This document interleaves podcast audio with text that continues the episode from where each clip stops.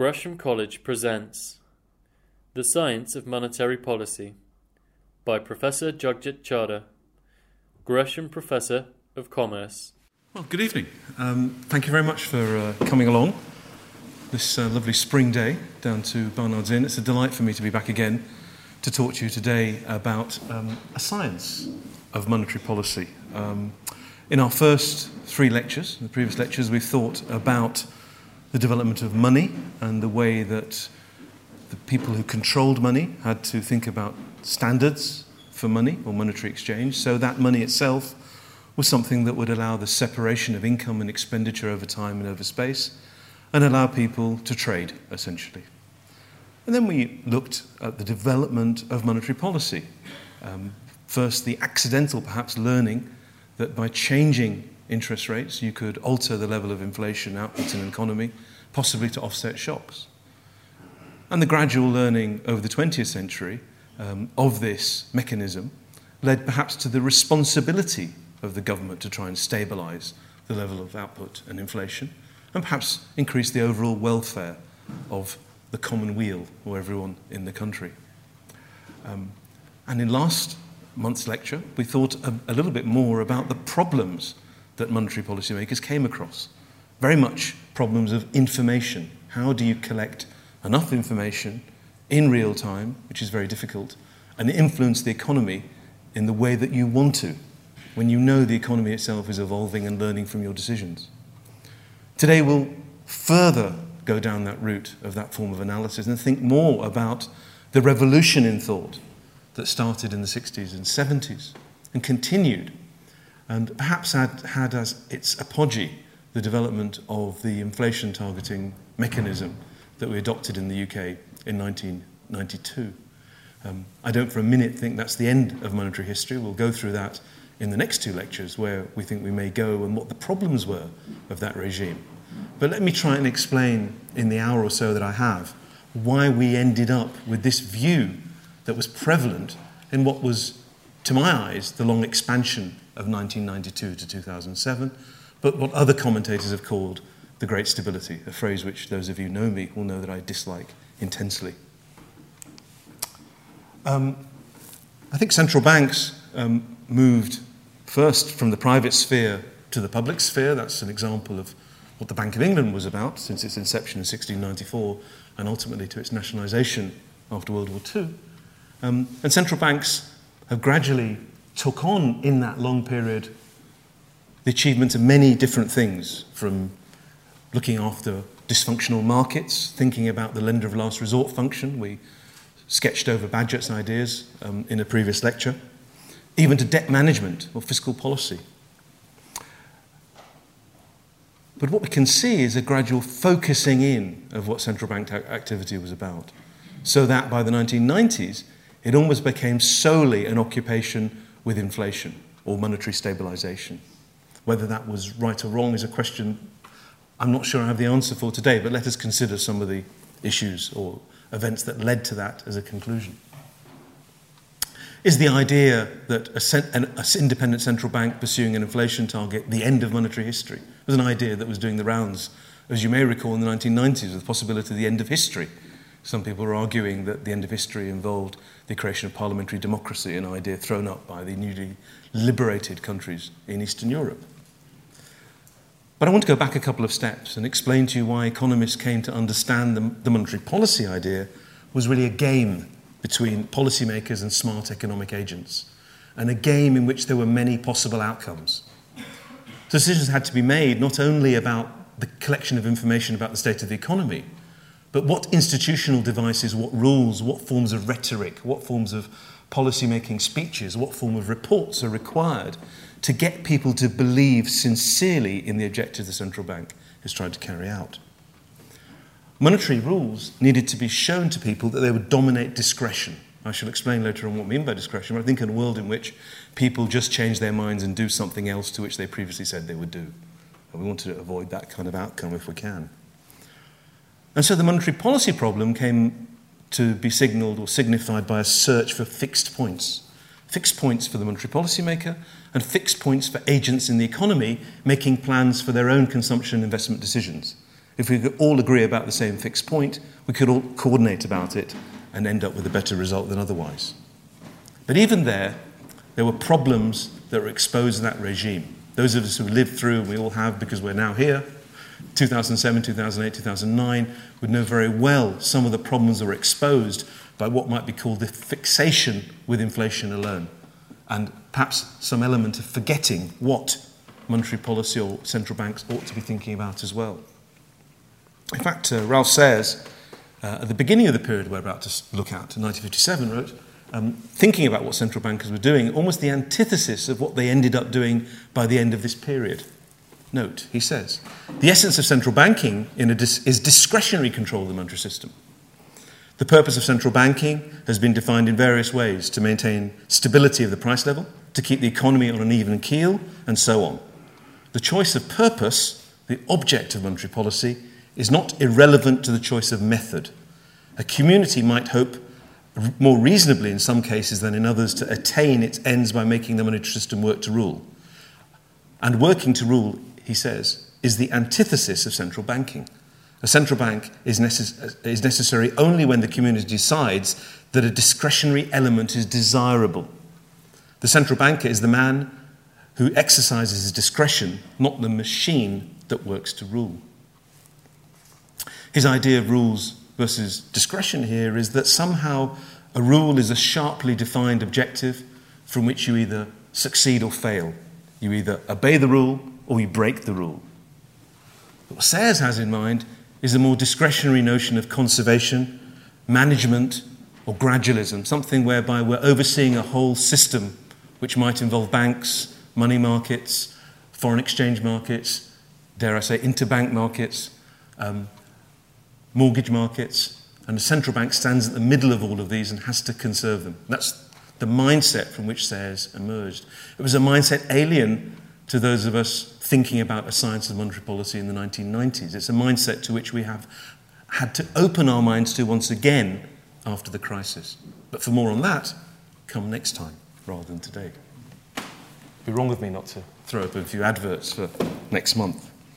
So what was the end of monetary history? The end of monetary history, it seemed to be in the nineteen nineties, a C P I, C P I Consumer Price Index, based inflation target of around two percent, two percent or less if you're unfortunate enough to live in the euro area, um, set by, pause for a joke, um, set by the government, not by the central bank, so there's a social contract there in a sense, but implemented by an op- operationally independent central bank, a committee of disinterested experts concentrating on inflation, furrowing their very smart brows as they think about what they need to do, as an indicator um, where inflation is the sole indicator of economic imbalances. A separation principle was in play by this time. Fiscal and financial factors were all put in a box, and on the box it said, do not open, because they'll take care of themselves. The government will balance its surpluses and deficits so debt doesn't explode, and the financial sector will, in its own wish to guard its reputation and its longevity, ensure it doesn't make risky lending and lead, uh, lead to activities that would threaten its own demise. That was the view. Interesting. When you enter this world, the policy actions and explanations have to be directed at influencing people's beliefs. So as I said earlier, they focus on the fixed point that you yourself has as a central banker as your objective. And it turned out that belief, in, even in our cynical age, could still be a powerful weapon if you get people to believe in the inflation target. Now, after that preamble, I'm going to spend a few minutes on the economic record.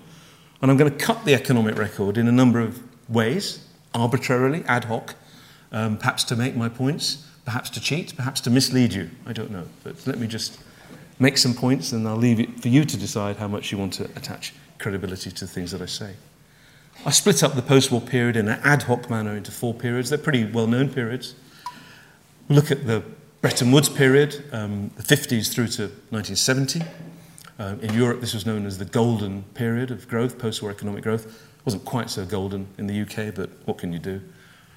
Um, nineteen seventy-one to nineteen ninety-two, we can think about that as the period of the loss and search for the nominal anchor. Some view that inflation would be stable was what everyone strove to achieve, and they didn't do very well, as we're about to see. We have the long expansion, my period, the period in which I kind of grew up and, and thought more about the economy, um, and we'll look at the performance in that period. And then we'll look after the fall, after the fall of monetary policy, after we discover that everything we've been doing the last fifteen years have been wrong. We're going to look at the performance then and get some idea of just how bad was it. Um, and uh, I'm going to look at this in, in three very simple ways, which I apologise, but maybe it still helps us think about stuff. We're going to look at the series in time series. We'll look at, I'll concoct a measure of welfare. And I say concoct, just made it up. Let's see what we think it tells us. It tells us how badly off did people feel over this period. And we can believe or disbelieve the numbers, but I'll be very open about how they're constructed. And then we'll look in cross-section. We'll look at the three periods, four periods separately. We'll try to get some idea of how well this nominal anchor performed in these different periods. Was it a dragging nominal anchor, or was it one that helped fix the economy around a fixed point? So let's have a look first. The, the upper red line is year-on-year inflation measured by a broadly based measure of the price index G D P deflator. And the blue lines are real G D P. These are all year-on-year growth numbers from the mid nineteen fifties. And um, I'd kind of draw your attention to some obvious things. If you look to your left of the chart, fifty-six uh, onwards, the um, red peaks in inflation in the early sixties, the, the mid sixties, and the late sixties were all getting gradually higher with every economic cycle. Some possibility that maybe we were losing grip on inflation over this period, even though we were in a fixed exchange rate regime. Something wasn't quite right. It didn't seem to me that peak after peak inflation was being stable. It was being cranked up. And for those of you who um, want to increase the hit rate for Gresham College, if you go back to my previous lecture, I explain exactly that process through the expectations augmented Phillips curve. Output, unfortunately, was going the other way. The blue peaks in output we can see in the late fifties, the mid sixties, and the late sixties, every peak was lower than the previous peak. So that's kind of a story of uh, relative decline in terms of act- nominal activity. seventies, we know, we've got good examples here of negative supply shocks. A negative supply shock tends to increase inflation and lower real output growth, and we can see two big events there. We can also see that inflation almost ran out of control. Uh, very large shocks to nominal prices and wages in this period. The story is well known and has been told by a number of people.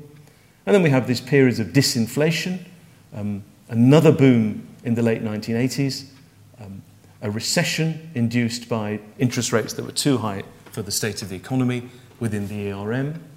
And then this period of stability, or the long expansion, as I've described it, ending with this massive, massive shock in two thousand seven, eight, nine, with G D P year-on-year growth at, a, at, the, at its largest fall being six percent negative, the largest post-war number, um, probably not the largest number in U K history, but the largest post-war number that we've seen.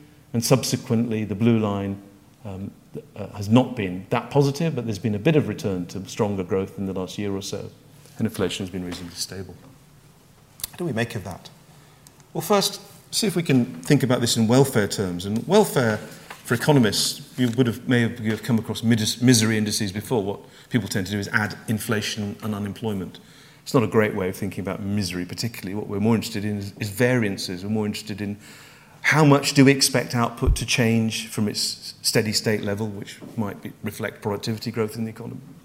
How much might we reasonably expect inflation to deviate from its average or its target in an economy? And these measures of variances are the things that drive our views about uncertainty. Do we think inflation is going to be high or low? Do we think output's going to be high or low? What kind of planning, what kind of insurance, what kind of hedges do I have to buy to deal with those levels of uncertainty? If output volatility is high, will that mean I might lose my job? Well, it might very well, in fact. That's what it reflects. So these measures of welfare seem to me much more important in variances. So I added up the standard deviations of inflation output, and I've arbitrarily taken a five-year rolling window. You can muck around with it and you can spend a lot of time on these things. But I just wanted to point to a couple of things. If you look hard enough at, at, at the line and imagine a trend, you can see a very gradual fall in, in these over time. Arguably, they might be suggesting that economic management has got better. If you imagine that the rate at which shocks it hits the economy doesn't change very much over time. What matters is the institutional regime that we have in place to deal with them. A good regime would be able to stabilise the economy. Just think of it as a, a, a better set of brakes on your car, um, allowing the economy to get back to its natural level more quickly. A less good set of institutional devices would mean that the car slides or skids and takes a long time to come to a stop. It's one metaphor that we might want to use in this world. And clearly you can see that um, not only were the seventies an absolutely awful um, decade, pretty good for music, but perhaps not so good uh, for the state of the economy. I wonder if there's some story in there somewhere, but anyway, we can see. Um, and uh, even though there was an element of uh, stabilisation in the nineteen eighties, we kind of let things go, both with the late eighties boom and the experience of the E R M, but this remarkable period of stability in the nineteen nineties is once again reflected, and of course the large fall in G D P, two thousand eight to nine, drives up this five-year moving average for five years, and we see it falling at the end because of the nature of the window. Um, but you can see even then that the, the peak in the most recent period is, is not as bad as where we were in the late eighties and under the E R M. So even after the large shocks, it doesn't look, even though we've all been complaining, things may not have been quite as bad um, against the, the longer-run historical record. And that's an important point I think we ought to bear in mind when we think about the performance of the economy over the longer period, not just with respect to an unduly brilliant period in the period ninety-two to two thousand seven. So let's take another cut on the data and let's have a look um, at scatters um, on the horizontal axis. Um, in each case is output growth, and on the vertical axis is inflation, and we've just got dots that represent the output and inflation um, for every year within each of the four sets of years I've outlined on the four charts. The top left is the first period, the Bretton Woods period. The top right is the losing of the nominal anchor period, um, seventy-one through to ninety-two. The bottom left is this long expansion, this exceptional period of stability. And bottom right is the most recent period. So a couple of points I'm sure will emerge to anyone who, who looks at these things, is firstly that um, Bretton Woods seemed to provide a form of nominal anchor because inflation tended to stay around five percent, uh, five percent or less, um, despite the constellation of shocks. But by the seventies and eighties, it's like the whole economy pivoted from a lower level of inflation to a higher level of inflation with much greater dispersion. That's exactly what we're seeing. So even though you have a similar dispersion in output growth, um, you've got a reduction in the average level of output growth following these negative supply shocks. We've got a much wider dispersion of inflation rates as the nominal anchor starts to drag and we're losing control of prices and wages in the economy. You see that was a massive level of dispersion. The regime that we subsequently implemented, inflation targeting, just looks remarkable. Every year, we're within that little box that goes zero to five percent in terms of inflation and zero to five percent in terms of output growth. A compact set of outcomes. We've got to assume that in any fifteen or fourteen-year period there were shocks hitting the economy. We can't imagine there were not. East Asia, uh, the East Asian crisis, the L T C M, the bankruptcy of, of uh, the Russian state, uh, at least once. I can't remember the number of times. Um, um, uh, Of course, the events associated with uh, nine eleven and, and the small recession in the United States. So a whole bunch of shocks at that time. But the nominal regime seemed to be delivering stable, nominal performance. And let's turn to the most recent period, the massive shock.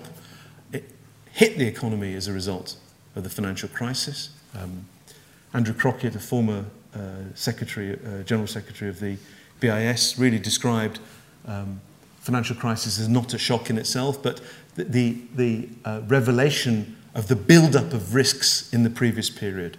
You have a long period of stability and perhaps risks will be built up and then we realise what they were. And that was the thing that affected the economy in a substantive way.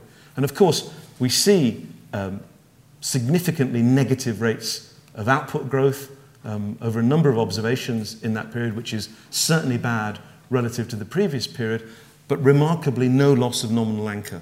No sense in which inflation has lost um, and moved away to something as what may have happened in the nineteen seventies. Certainly, one may be tempted to stack up these and sort of imagine a world in which um, the shocks have been, in both cases, mitigated with the new regime that's in place. Now, I'm not saying inflation targeting is by any way perfect. I'm saying it actually bears thinking that maybe the performance has not been quite as bad as commentators, uh, media commentators, have been making out, conditioned on the shocks that we've had. Now, we're going to um, go through some developments in monetary thought. Now, uh, try not to take that as a signal either to leave or, or to fall asleep. I'm going to try to make it interesting as I can.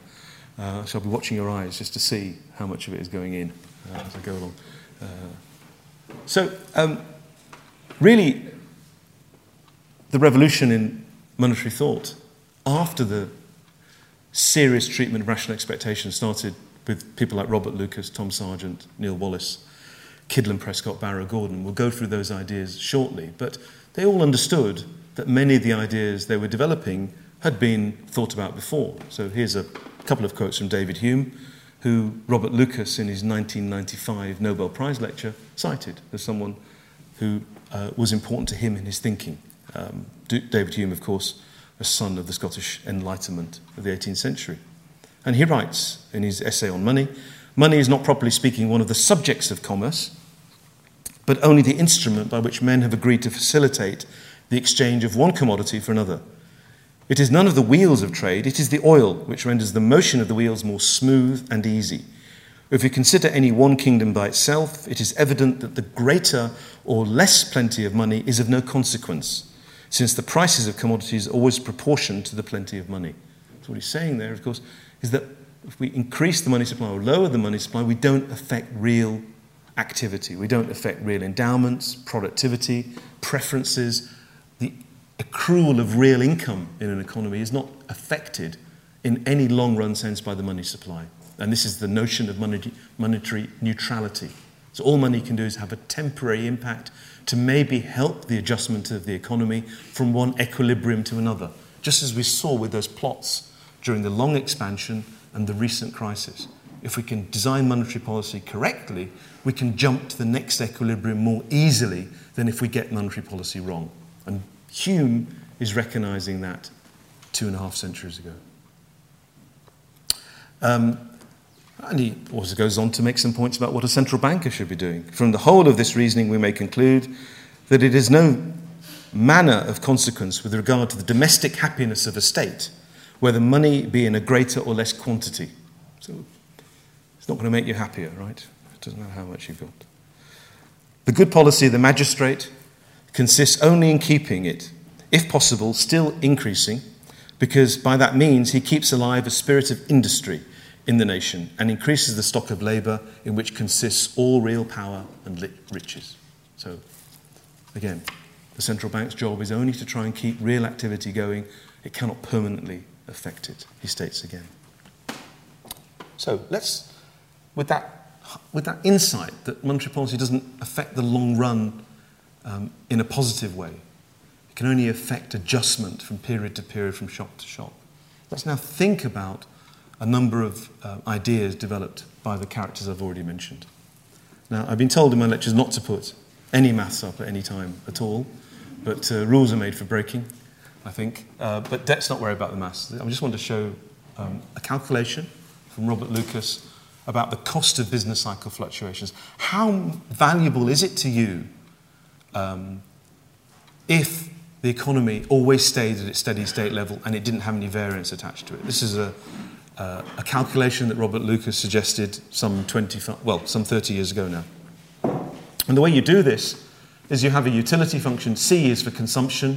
The rho is a measure of risk aversion. So just think that the way that you turn a level of consumption into an amount of utility is some function of the amount of consumption you have multiplied by some function of how risk averse you are. That's all he's kind of arguing. The important point is, if I want to measure that level of utility, and I take an approximation to it, and this pointer hopefully works, that things that matter are the level of consumption here. Forget about these power and that. Just, that's just some number. That's just some number. It doesn't matter. But what matters in terms of utility is the level of consumption.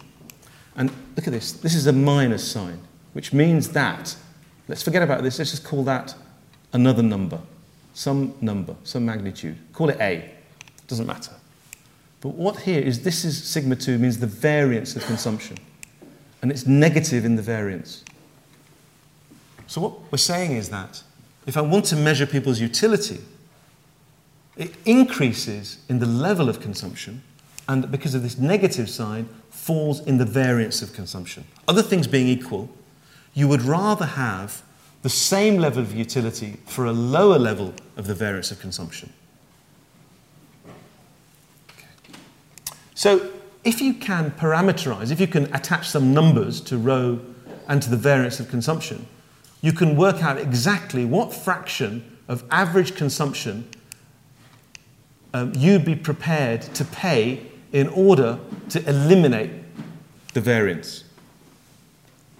So if we calculate this, and we've got some numbers, if average consumption in the U K is about twenty-five thousand pounds per head, and because of the nature of the, the variance of consumption is actually relatively low, even if we're risk averse, let's take this as some deep parameter, it turns out that the cost of business cycle fluctuations is only fifty pounds a year. That's all you'd be paid. If somebody said, how much would you be prepared to pay for an insurance policy that meant there would be no variance in consumption? According to this calculation, it would only be fifty pounds. I pay a lot more for my car, but then again,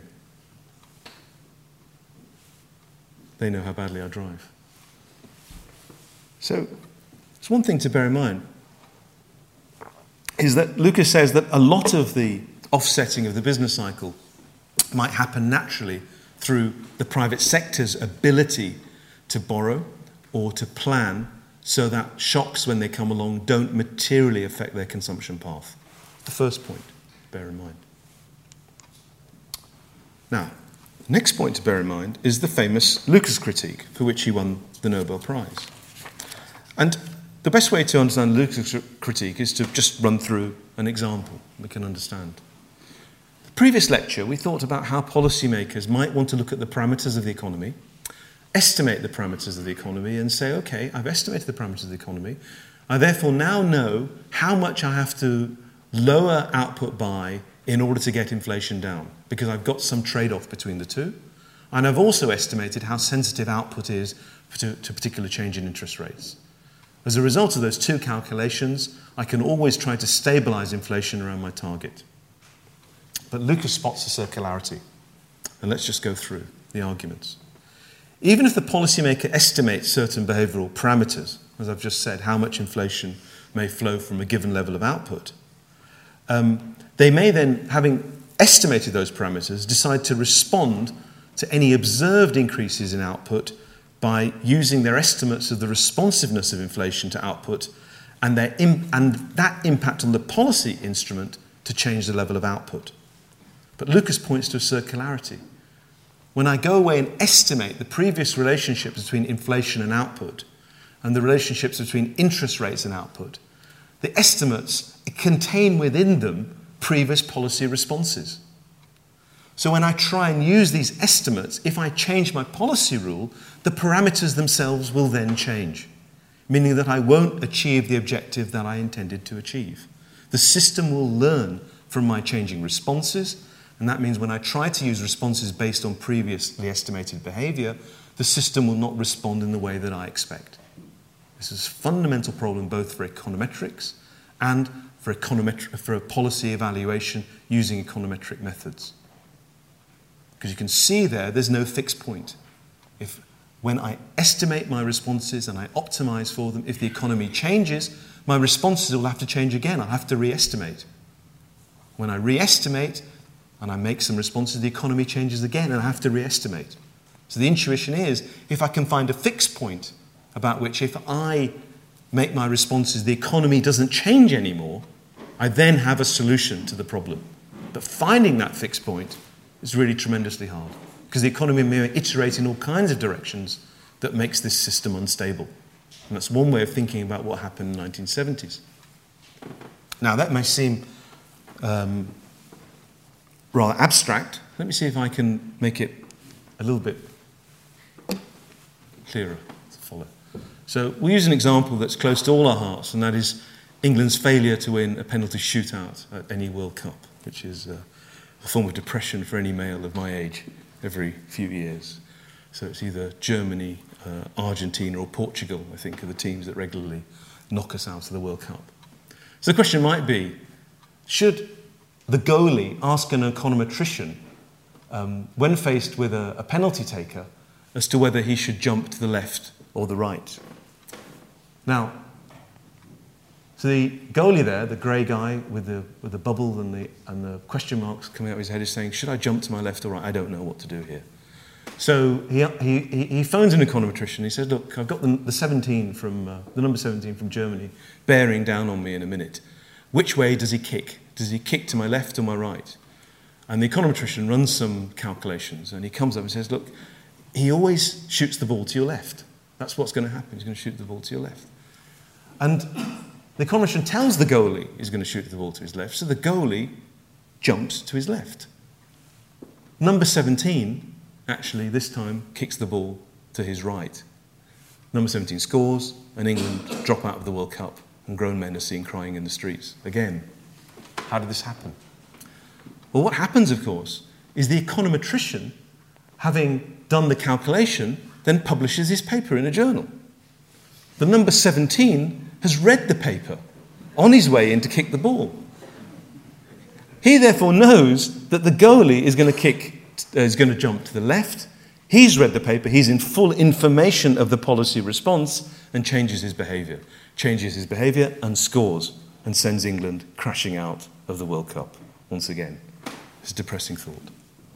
Let's see what happens um, at the next World Cup. There were further innovations in policy. The policy and effectiveness proposal of Sargent and Wallace. Now, by this time, you can see, for those of you who work in the financial markets, you can see some of the ideas of the efficient markets hypothesis doing its worst, or its best, in my view. This is a basic idea that financial prices contain all publicly available information, and that therefore means that you can't use any publicly, inf- publicly available information to profit from changes in financial prices. And these ideas were both influencing policymaking, and policymaking themselves are also influencing these ideas. And let's take one example, and that's the policy and effectiveness proposal. Let's suppose a monetary feedback rule itself relies on public information that's also available to the public. If the feedback rule itself relies on public information, it cannot be new to the public, because the public have already had that information and have already worked out what the policy feedback is going to be. The policymaker, therefore, cannot introduce anything that's new and therefore cannot influence the previously optimised plans of forward-looking agents.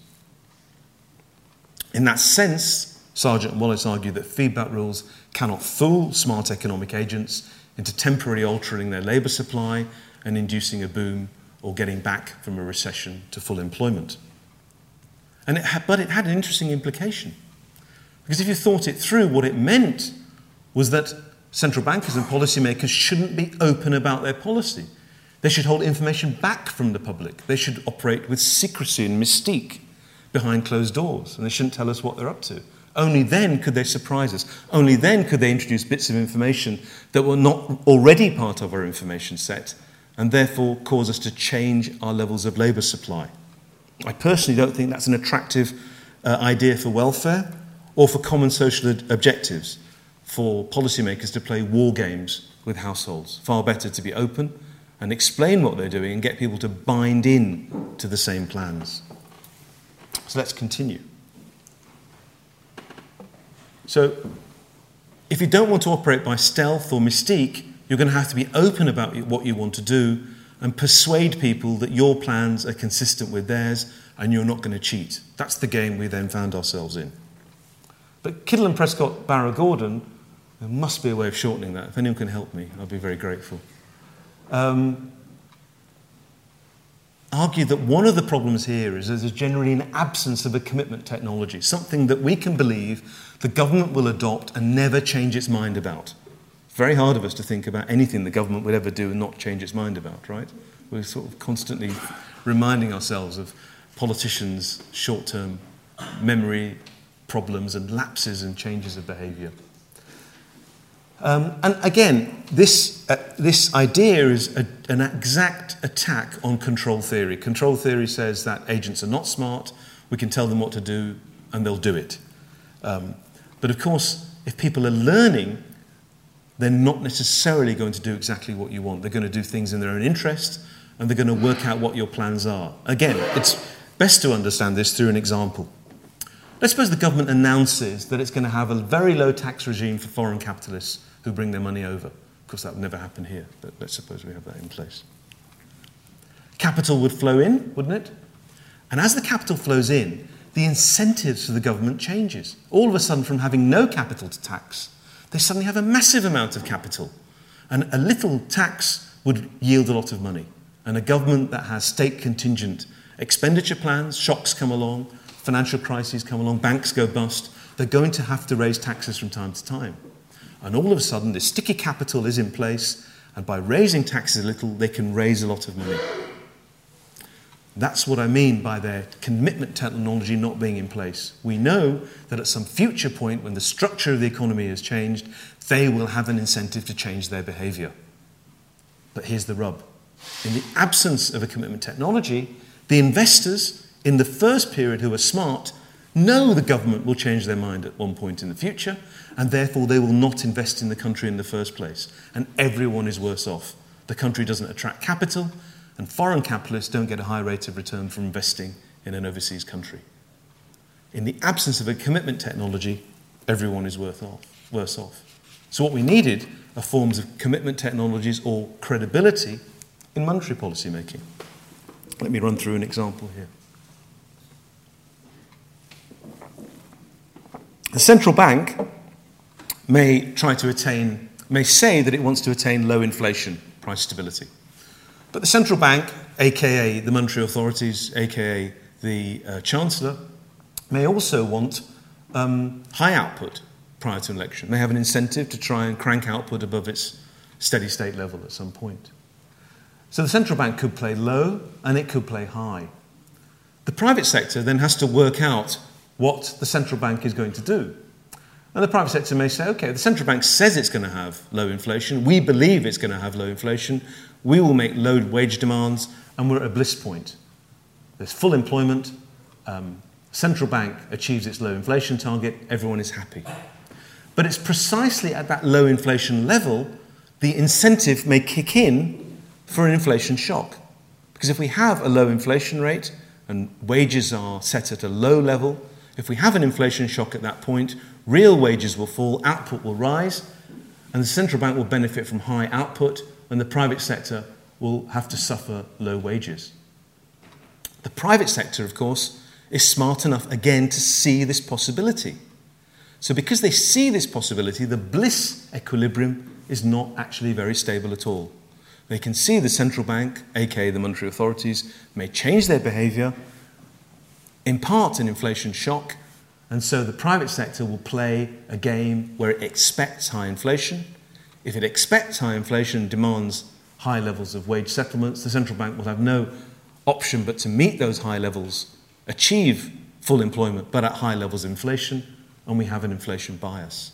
In the absence of a commitment technology, in the absence of an independent central bank that has no stated objective to raise output above its natural level, we will have an inflation bias.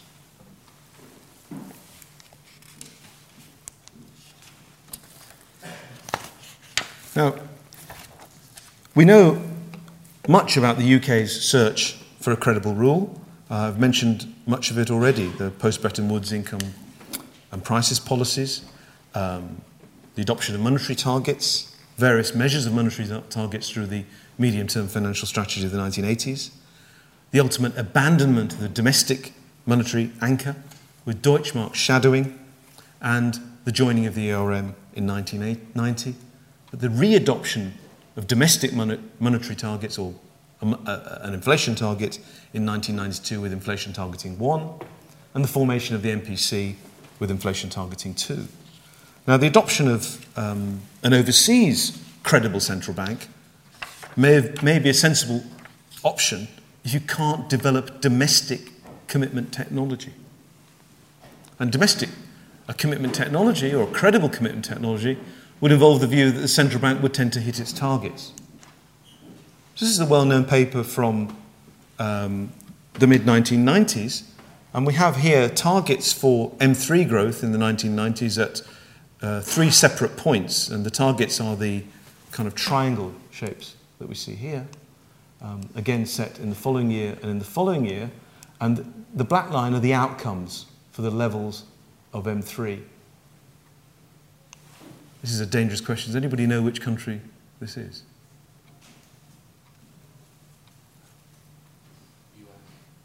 Okay. Well, it's not the U K, exactly right, it's Germany. So people think Germany, credible central bank, always hits its targets. Well, of course, it generally has hit its final low inflation target. But there are various occasions, particularly after the reunification, um, and other shocks in velocity will mean that it's prepared to allow its M three targets to miss in order to hit its final objective. In the same way, development of a credible monetary regime may also require the adoption of some form of credible escape clauses. So I just want to put that on the, on the side. And we have escape clauses in our mechanism through letters to the Chancellor. Sadly, uh, the euro hasn't got any escape clauses, but that's something we will move on to. Now, um, I have about ten minutes to go, so I'm going to finish on time, and, but there may be time for some questions um, even then. So how could we solve this? But how could we create an economy or model in which we could deal with rational expectations, in which we could deal with a game, in which we could deal with the structural instabilities of econometric methods, in which we could deal with policy and effectiveness, in which we could bind people on into our targets? Well, there need to be a number of elements of that, the economist profession thought. Firstly, we need models in which microeconomic foundations are respected. So we need households with budget constraints who are respecting their period budget constraints. The flow incomes equal their flow expenditures over their lifetimes, so that if I'm building up debt at some point, I'm, I'm going to be paying it off. Firms and models have to respect profit maximising. And also, monetary and fiscal policies will be set in such a manner that the government is not violating its budget constraint over time. With these models, we could study the welfare consequences, the things that may determine equilibrium, and also consider alternate policy rules and decide what form of policy rules perform best. And in a wide class of models, we found that inflation targeting tended to perform best. Now, the new Keynesian model that became the workhorse had a number of elements to it, which I shall run through. Um, some of this should be clear. I don't think there's too much in there that's um, beyond people in this room. Um, the idea we have monopolistic, monopolistically competitive firms who are setting a markup over their prices, over their costs. There's an optimal price that they want relative to their costs, an optimal markup. These firms will say they've got sticky prices because prices are sticky. That means there's room for monetary policy to change real things in the economy. Some nominal prices are sticky, so that if monetary policy moves nominal interest rates, real things can change temporarily. In this setup, there's an output gap. A positive output gap is inflationary, a negative output gap is deflationary. Policy wants to offset that and close output gaps. Agents in this setup are forward-looking, so they're respecting the kinds of issues that Lucas, Sargent, Wallace, Kydland Prescott, Barro Gordon have put up. We're not going to be able to fool these guys. We're going to, uh, we're going to assume they understand the model, and we're going to assume that they can understand the policy responses, and we assume they're going to make plans in such a way that respect those policy responses and the structure of the economy. So we're going to treat them as equals in these models. That's a very key point, perhaps at a social level as well. In these models, um, inflation is a function of the stream of policy rates, and the economy can be buffeted by various shocks um, to which the policymaker responds by changing real rates. Let me see if we can look at that graphically so we can understand it um, even better. So we have here on the horizontal um, axis inflation, and on the vertical axis the policy rate, and at zero inflation, The nominal policy rate will give you the real rate or the natural rate. What's the natural rate? Think of that. The natural rate is some interest rate in the economy that allows savings to equals investment. So we've got clearing in the goods market. We'll remember clearing in the goods market from when we looked at the I S L M analysis in the previous lectures. So just imagine that's a world of full employment at that real interest rate. Now, if we have inflation, if we're going to hold nominal assets, we're going to want interest rates to rise equiproportionally with inflation. So the real interest rate is unchanged, but we're getting a compensation for higher inflation through a higher policy rate. And this line is called the Fisher equation. So if we've chosen some inflation target here, that tells us what the long-run interest rate should be in our economy. It will be the natural rate plus the inflation rate, and that will be the equilibrium that we want to tend to. It's the thing that we pick. And that could be our inflation target, and it could be two percent. So I've drawn these in, and here we have our inflation target. Let's think of it as two percent. Here we have our natural rate, and here we have the policy rate, which is the sum of the natural rate and the inflation rate, and this is our inflation target. Now, a number of points can emerge. There's nothing unique about this inflation target. You could have chosen any inflation target that you wanted to. You could have had any long-term interest rate that you wanted to. Why did we choose two percent? Some moderate inflation tends to help relative price adjustment. Some moderate inflation might deal with the fact that the quality of goods and services increase over time. And some moderate inflation um, is kind of imperceptible. two percent is just as close to price stability as otherwise. And by having a small positive rate of inflation, the idea is that small negative shocks wouldn't need to lead to negative inflation. So you could still have one percent or half a percent inflation and have some adjustment in the economy. So we end up here. Now, we have is the possibility that shocks drive the inflation rate above or below the target. Now, off model, what's going on there is that there are movements in the output gap in this economy. So when inflation is high, the level of activity in the economy is high relative to steady state or its natural level, or the point at which savings equals investment. The high level of activity tends to drive up inflation. So that's the basic story. So economic imbalances in the economy are reflected in inflation disequilibrium. Inflation changes from equilibrium, either in expectation or actual observation. Either way, they both represent some form of disequilibrium in savings and investment. That was the essential idea that people were pursuing in the, at this time. Similarly, negative inflation is reflecting some idea that the level of activity is below the long-run level. Um, there's excess. Um, there's insufficient demand in the economy, so something has to be done to get that back to its long-run level. And so what the policymakers drew was a policy function. Now, this is linearized, so that in reality it might be non-linear in a very complicated way, but let's just make it linear. And of course we've drawn it in such a way that it's, it's steeper than this equiproportional relationship between inflation and the nominal interest rate. So what does this then mean? It means that if there's a small increase in inflation, the policy rate rises by more.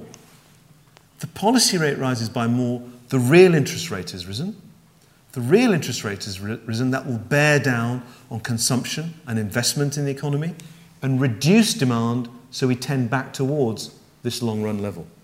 So it's self-stabilising. The rule is self-stabilising.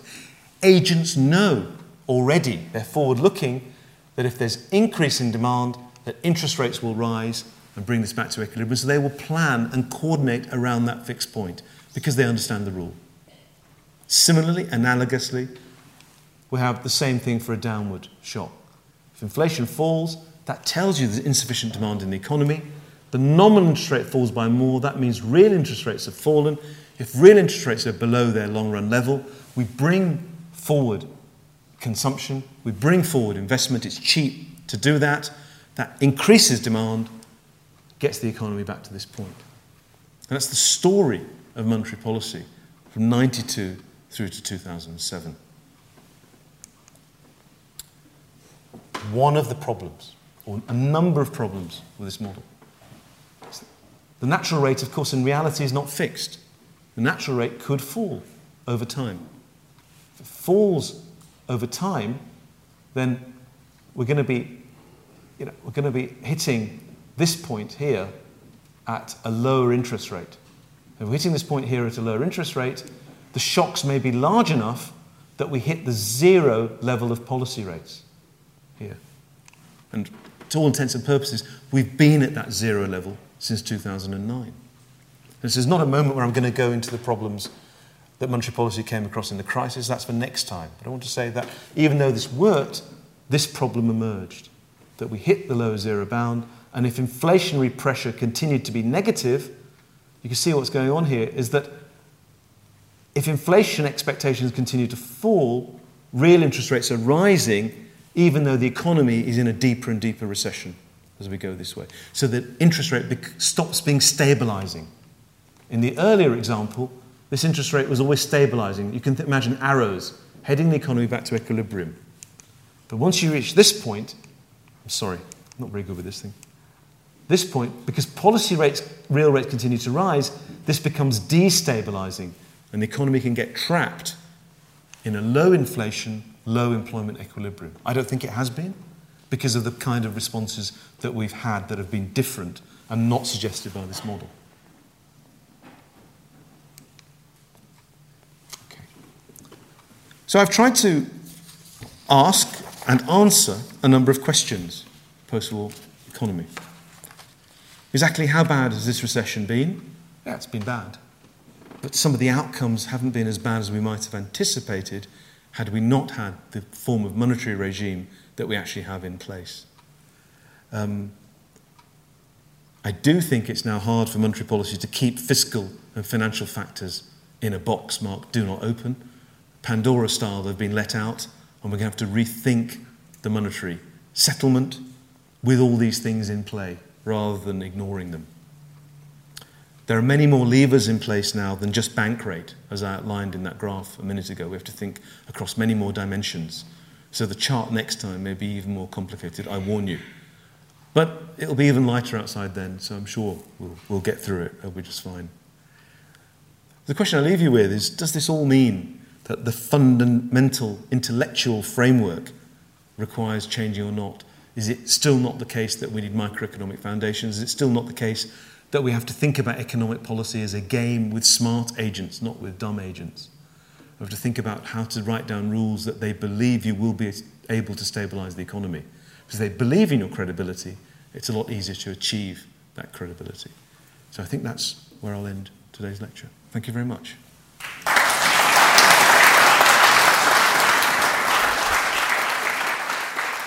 For all information, please go to gresham dot a c dot u k.